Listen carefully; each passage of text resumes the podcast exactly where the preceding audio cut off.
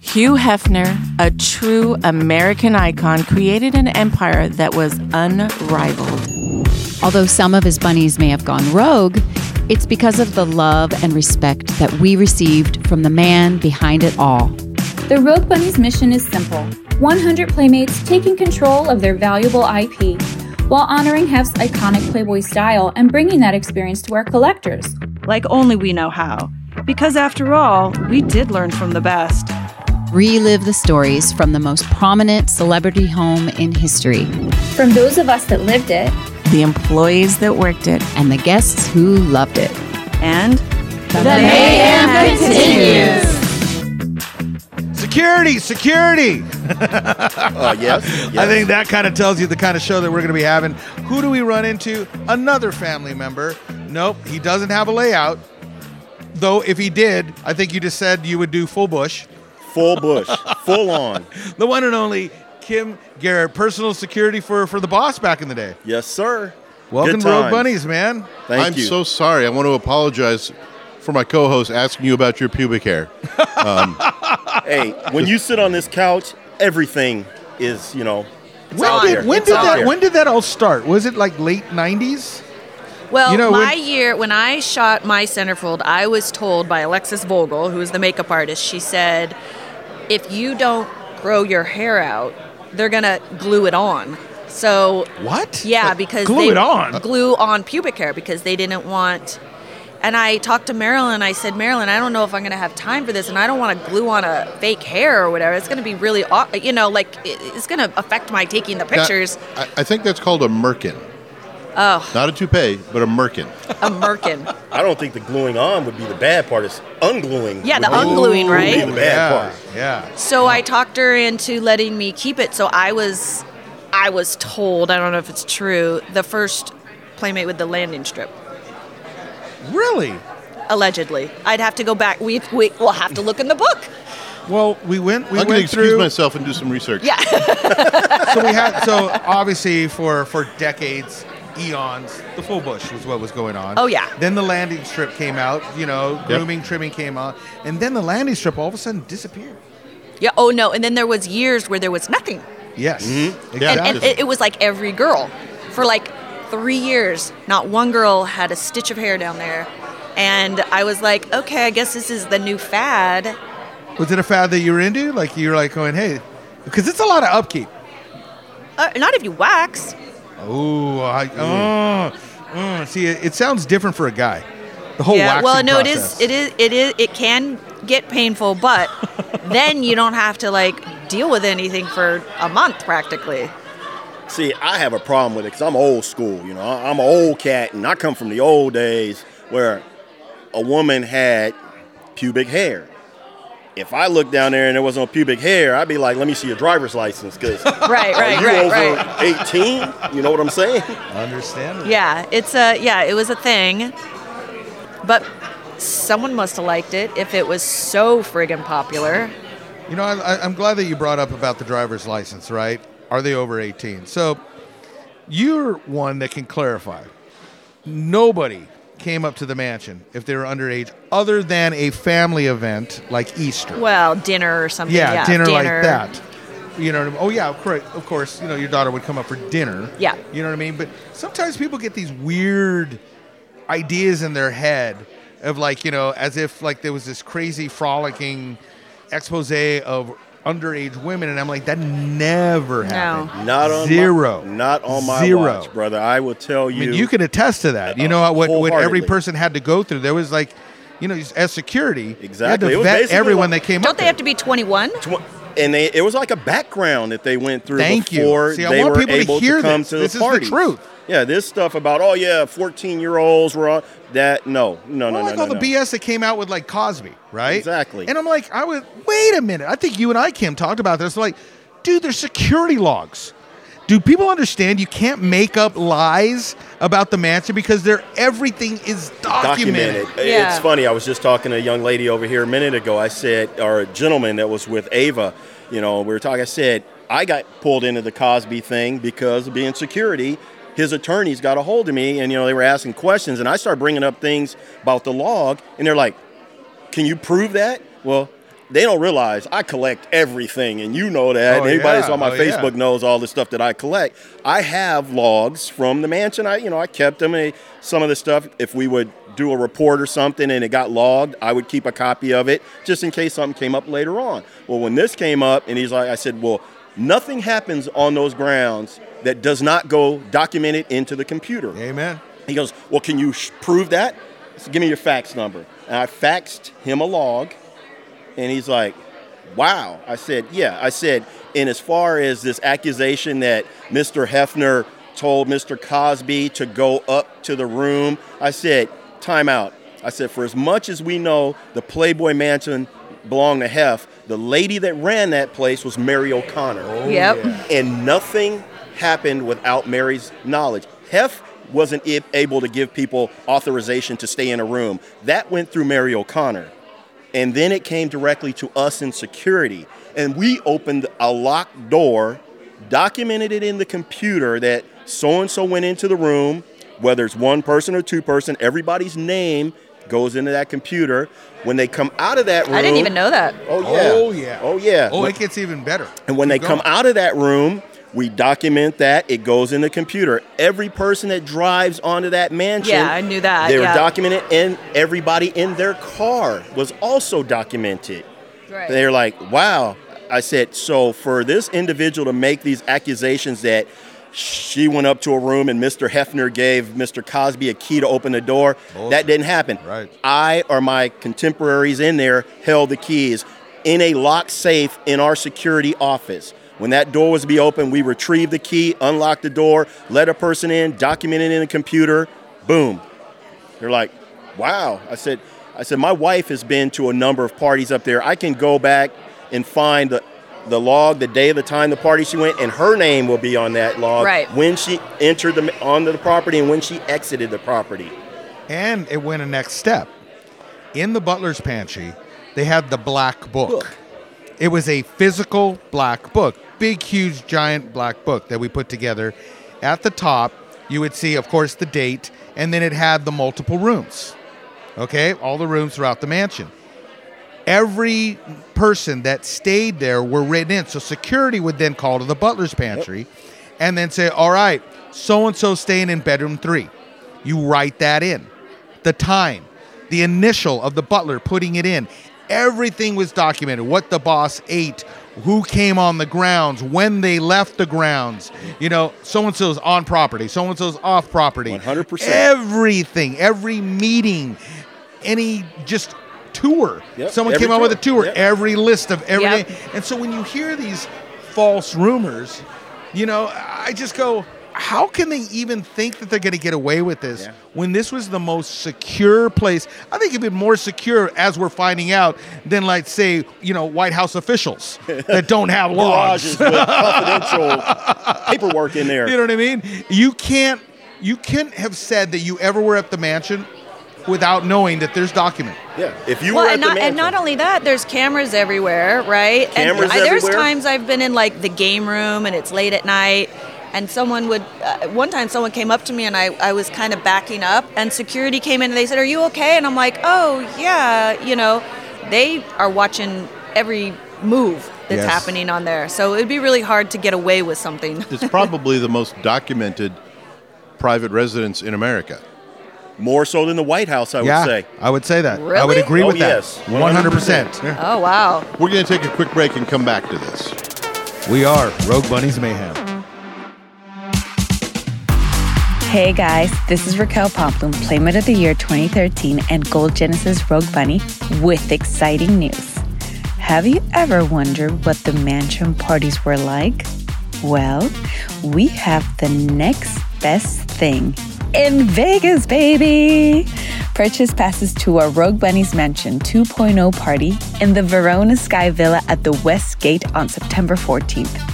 You'll mix and mingle with me and 15 gorgeous Rogue Bunnies. Enjoy food, drinks, and music in an epic setting.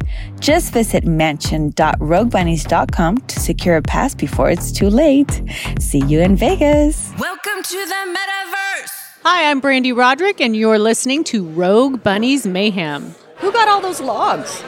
They're somewhere. I'm quite sure they're somewhere. Well, eh, I guess if they moved a computer, then that's. Well, see, the log that he's talking about was the backup. So if something happened to the computer and we lost information, You had a they had a hard copy, hard copy. of all We that had information. One place that was willing to make these for us. They were in Santa Monica, and I'd have to go and they'd bind them and everything, Mm-hmm. the whole thing, and everything had our thing and everything with our. oh, it had all the information. Yeah, and- everything oh. was printed. Each page, everything was written in there. That every manager, like when we would come into work, that's the first place you went. You said hi to security. You walked in, even probably before you started settling your desk. You walked to the butler's pantry, and boom, that's what I'm looking. Okay, what happened last night? Who's staying here? I need to know what's going on. Everything. What did what did the boss have for dinner last night? Exactly. Which was a great clue because there was a certain meal that if he ate it, he's not feeling too good. Yep. You know what I mean? You're like going, oh, oh, he ordered that Yep. last night? Okay, boss ain't feeling too Yep. good. You could tell moods, you could tell things by everything written in that in that book, and you knew how to plan for your day. That's so cool. Isn't that crazy? Yeah, that's amazing. 100%. And like I said, documentation. I mean, that was, like Brian just said, that was everybody. Staff that walked on there when they came on, when they went off, and they're there every day, but it went in the log every single day. Every time that limo left the lot with the boss in it, it was documented when he left, who was with him, and what items of food were in the oh, limo Oh, yeah. to make sure that it was complete for the boss. I mean, everything on there was documented. Well, here's it is. I'm glad you brought up about the food. Even the food, every meal that was ever made, you had documentation of who prepared it, oh, who served it. I guess Okay. that takes away any. Uh, if anything happens, Exactly. then Right. we if know where the anything were to happen, and let's say someone needed to go to an emergency room, we could grab the book. Security could grab the book, take it with them, and go right to the. Go, okay, this is what was it? Is it a? Is it something an ailment uh, related to food? We know exactly who made it. We know exactly who served it, and then we can backtrack from there. Where did foods come from? Like as we would bring in like big vendors and come. Mm-hmm. Everything was documented. Insane. It was great. I mean, I was in law enforcement for over 20 years, and we document a lot of stuff in law enforcement. yeah, they do. Playboy right? Mansion documented probably three times the amount of stuff that we document in law enforcement. It was so easy for us, like Brian says, to be able to follow a path or a trail if something came up. You could go right there, and you wouldn't even really have to delve too deep into stuff because it's right there. Oh, I need to go talk to Brian because Brian was here at this time and did this. Now I don't have to try to go, hey, Victoria, did you happen to see so and so over there? I, I could look at that log and go, boom, I need to talk to Brian. Why do you, Why do you think this? What was the biggest point of creating this system? Do you think from just a- a, from- protective From a law enforcement perspective, Mr. Hefner was a very smart individual. yeah, oh, yeah, he was. And that is what smart people do because they know that they're under scrutiny and suspicion and all this stuff just being who they are. right. So when you put me under suspicion, under scrutiny, and you say, well, this, hey, that's fine. You can say what you want, but this book, these logs speak for themselves. Yeah, yeah. So I think that was something that I'm quite sure he had the same concept in Chicago years ago. The technology wasn't what it. Yeah, it was all handwritten. It was all handwritten probably. then. But I, I guarantee you, because knowing the boss and listening to him talk to students and stuff, his thought concept was developed way back when, and this was just a carryover of that concept that he has always held to, you know, in his business aspect. Sm- very smart man. I mean, I I document a lot of stuff, but I document more now, and I'm not even in a position that the boss is in. But it's good to have those things because if anybody ever questions anything about you, it's like, hey, here you go. You know, I learned a, a, a lot from both my father as well as the boss.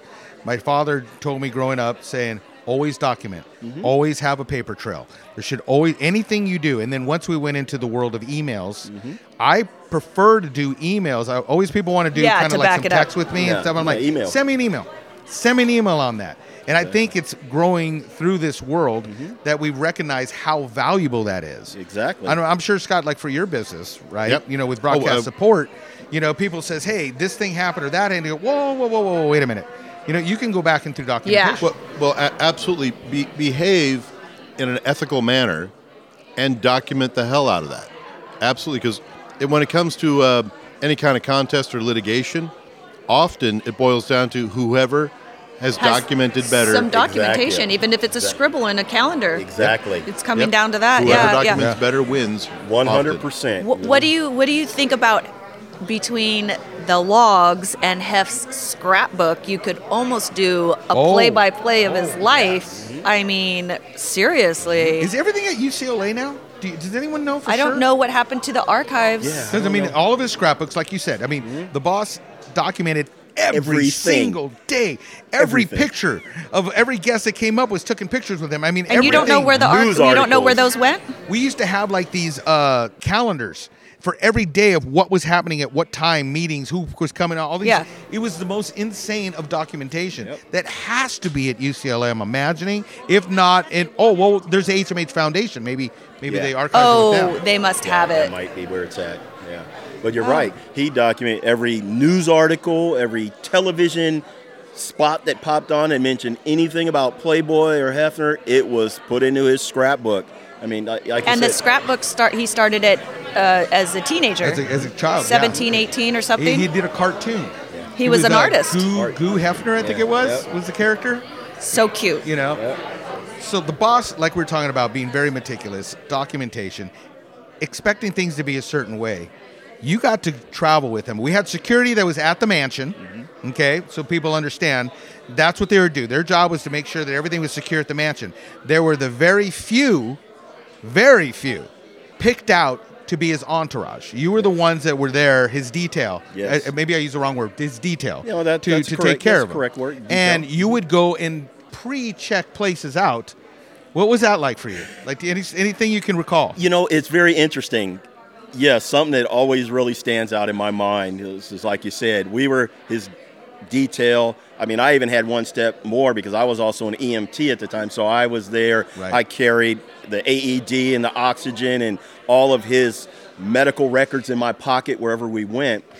But the thing that really stands out to me the most is, like we said earlier, the boss was such a meticulous creature of habit that if he would take out a host of the, the playmates or other young ladies to a restaurant anywhere in the city of Los Angeles, I would go, if we were going to show up at the restaurant with him and his entourage at, say, 7 o'clock, I would go there about 3 in the afternoon, whatever the restaurant was. I would meet with the head chef.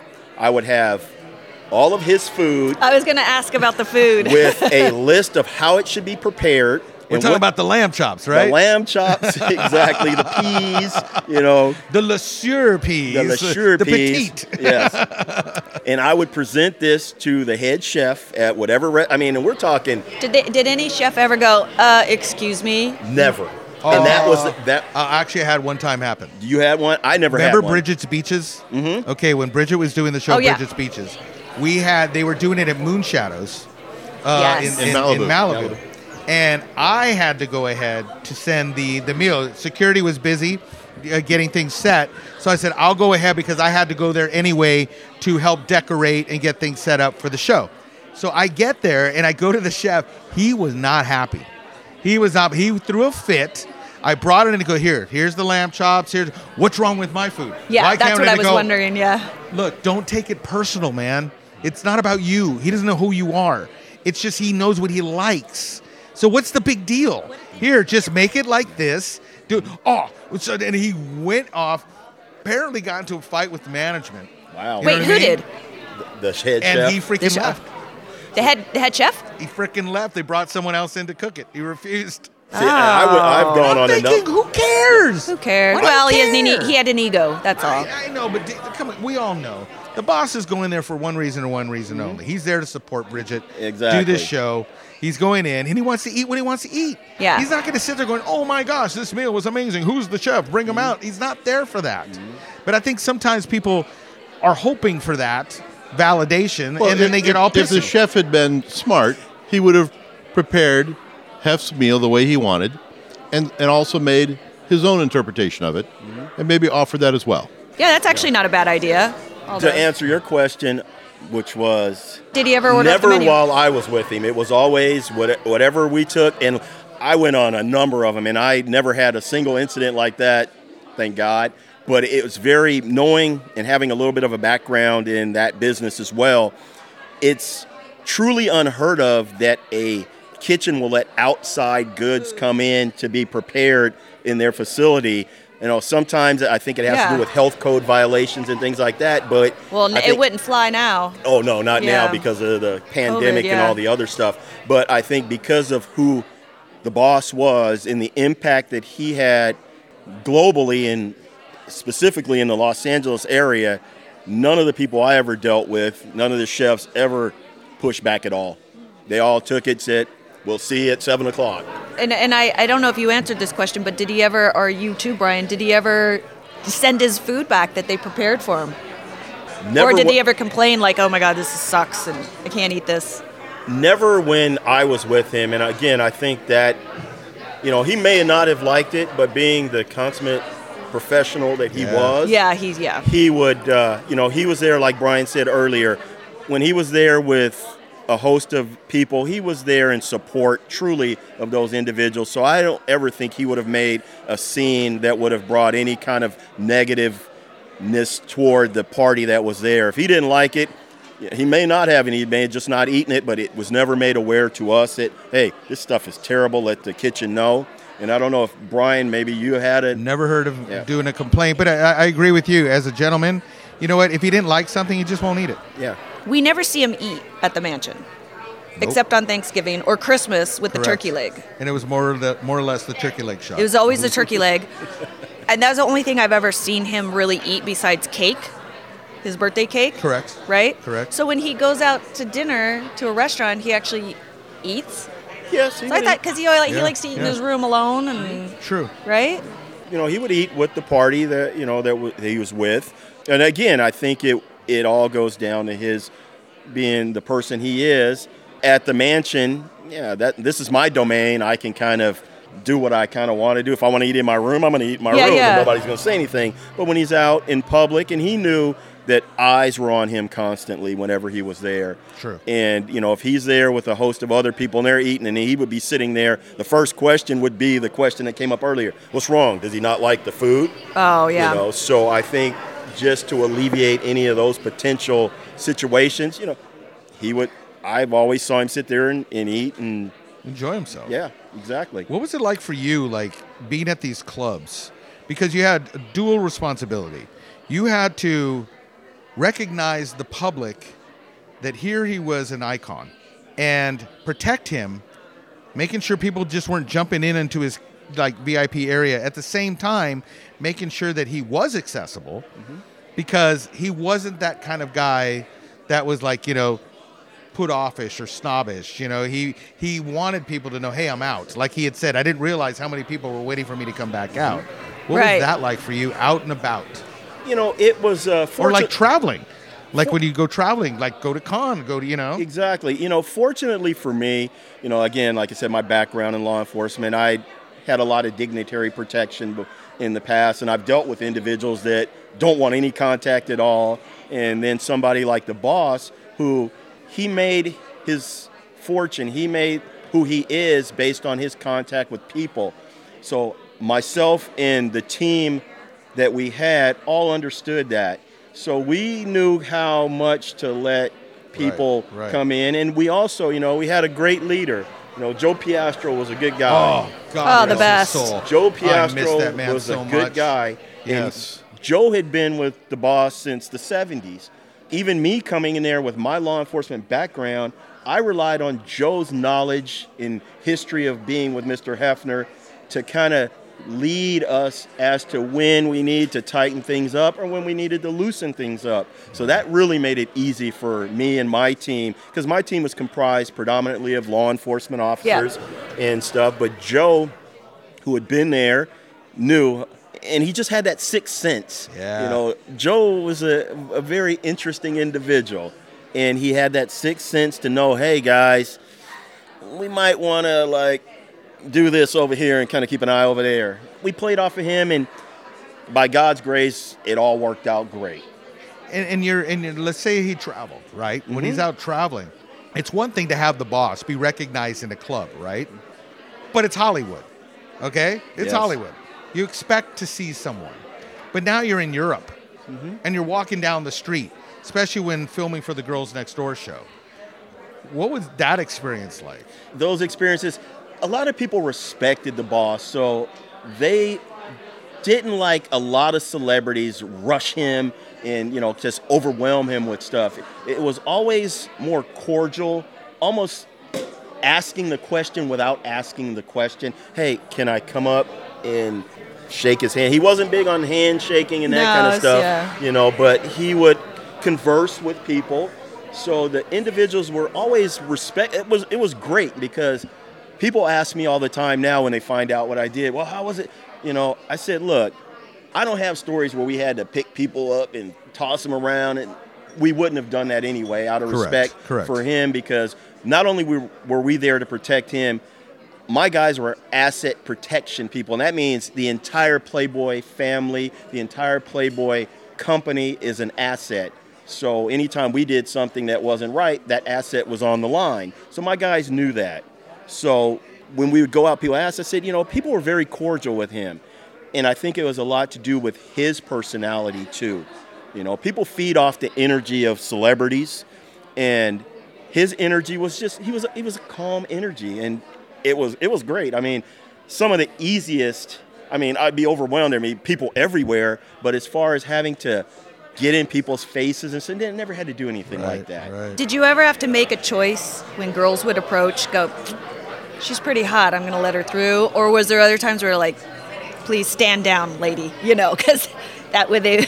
I never made that choice, and I'll oh. tell you why. because I had somebody I could always refer to who was the boss. If the boss saw her and she was looking, I- I'll tell you a quick story on that. But if the boss was looking and he gave me the eye, Okay, you had a little- you had a look. And I'll tell you a quick story from one of the mansion parties.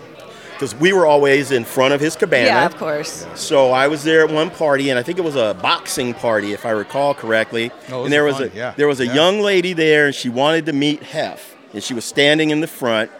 You know, she was like, I, "I'd really like to meet him and get a picture with him, and this and that and the other." And I said, "Okay." And, and knowing the boss was a he loved boxing. That was one of his things he enjoyed. So she was sitting there. She had on a tank top and a pair of boxing gloves around her shoulder, over hanging over. I said, "You want to want to get the boss's attention?" I said, "Step over there, take that tank top off. Just let the boxing gloves hang over as your cover, and watch." So she goes, "Are you sure?" I said, "Try, it. Try it." Sure enough, she did it. She stood back there. The boss tapped me on the shoulder. Jim, uh, she can come up and, and meet me. Bingo. Bingo. So I let him make those choices. Isn't that funny? Location, location, location. Anywhere else, that would be sexual harassment. Exactly. and the crazy part about that is, And she's we- like, Are you sure? I'll do it. and She the crazy wait. part is, we had to go through sexual harassment training at Playboy. Remember that? Yeah, well, That it's a fine hilarious. line. It's a fine line, right? I mean, oh my god, we could go on and on about that. That was the biggest joke ever. It was freaking hilarious. well, it, it's I really actually- the only place you actually could go said- and like well, be relaxed the and people that came and did that, right? Trying to go, what, what were we like? Because we're playing jokes throughout the the, time. entire time. And he goes, you know what? I can't decide whether it's you guys or Vivid. that was like the worst to have to go and do these at because we just Probably we- Vivid. So Yeah, they're a little we, we need to wrap up, Kim. We could talk forever, and I would love to have you come back. I mean, Thank you, we're- brother. We're going to keep doing this. Uh, Yes. You know, we got the big big party. I hope you get to stay in town. I'm going to got- try to stay in town, brother. and thank you for always protecting the girls, dude. You know, hey- you come all the way. For everyone that knows, Kim lives in Arizona.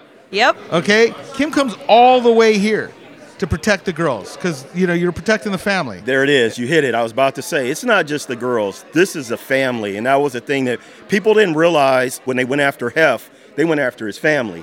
Yeah. And we all stood up and said, eh, no, you don't go after the family. You know, and that's why I come out here because it's family. If you could Aw. say, as we wrap up, homage to Hef. You could say what you've always wanted to say to him, face to face, mano a mano. What would you want? Is there anything you want to thank him for? Anything you want to say, like, hey, what he made an effect in your life?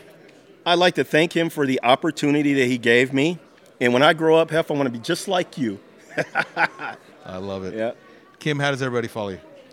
You can find me on Facebook at uh, KD Garrett, and uh, I'm on there. G A R R E T. G A R R E T T. T T. Yes. Yes. Two T's. Awesome. Thank you, Kim. So Thank you great so talking much. to you. Um, I'm Thank Real. Mr. Mayhem on Instagram. Uh, I'm Victoria, Fuller on Twitter on NFT Bunny. Scott. Scott, you can find me at concertzero.com. Nice. Hey, thank you again, Kim. We're going to get back out here, and I just heard the champagne popping, so we've got a Popping. new bottle ready to go. Bottles popping. All right, thank you. You've all been listening to Rogue Bunny's Mayhem, and The mayhem continues. Hey, Mayhem Familia! Don't forget to click, like, and subscribe, and tell all your friends. Also, visit us at rbmayhemshow.com. That's RB Mayhem, Mayhem spelled M A Y H E M, show.com. And I want to give a special thanks to Dapper Labs, Flow, Gig Labs, and also Flow Score. And The mayhem continues.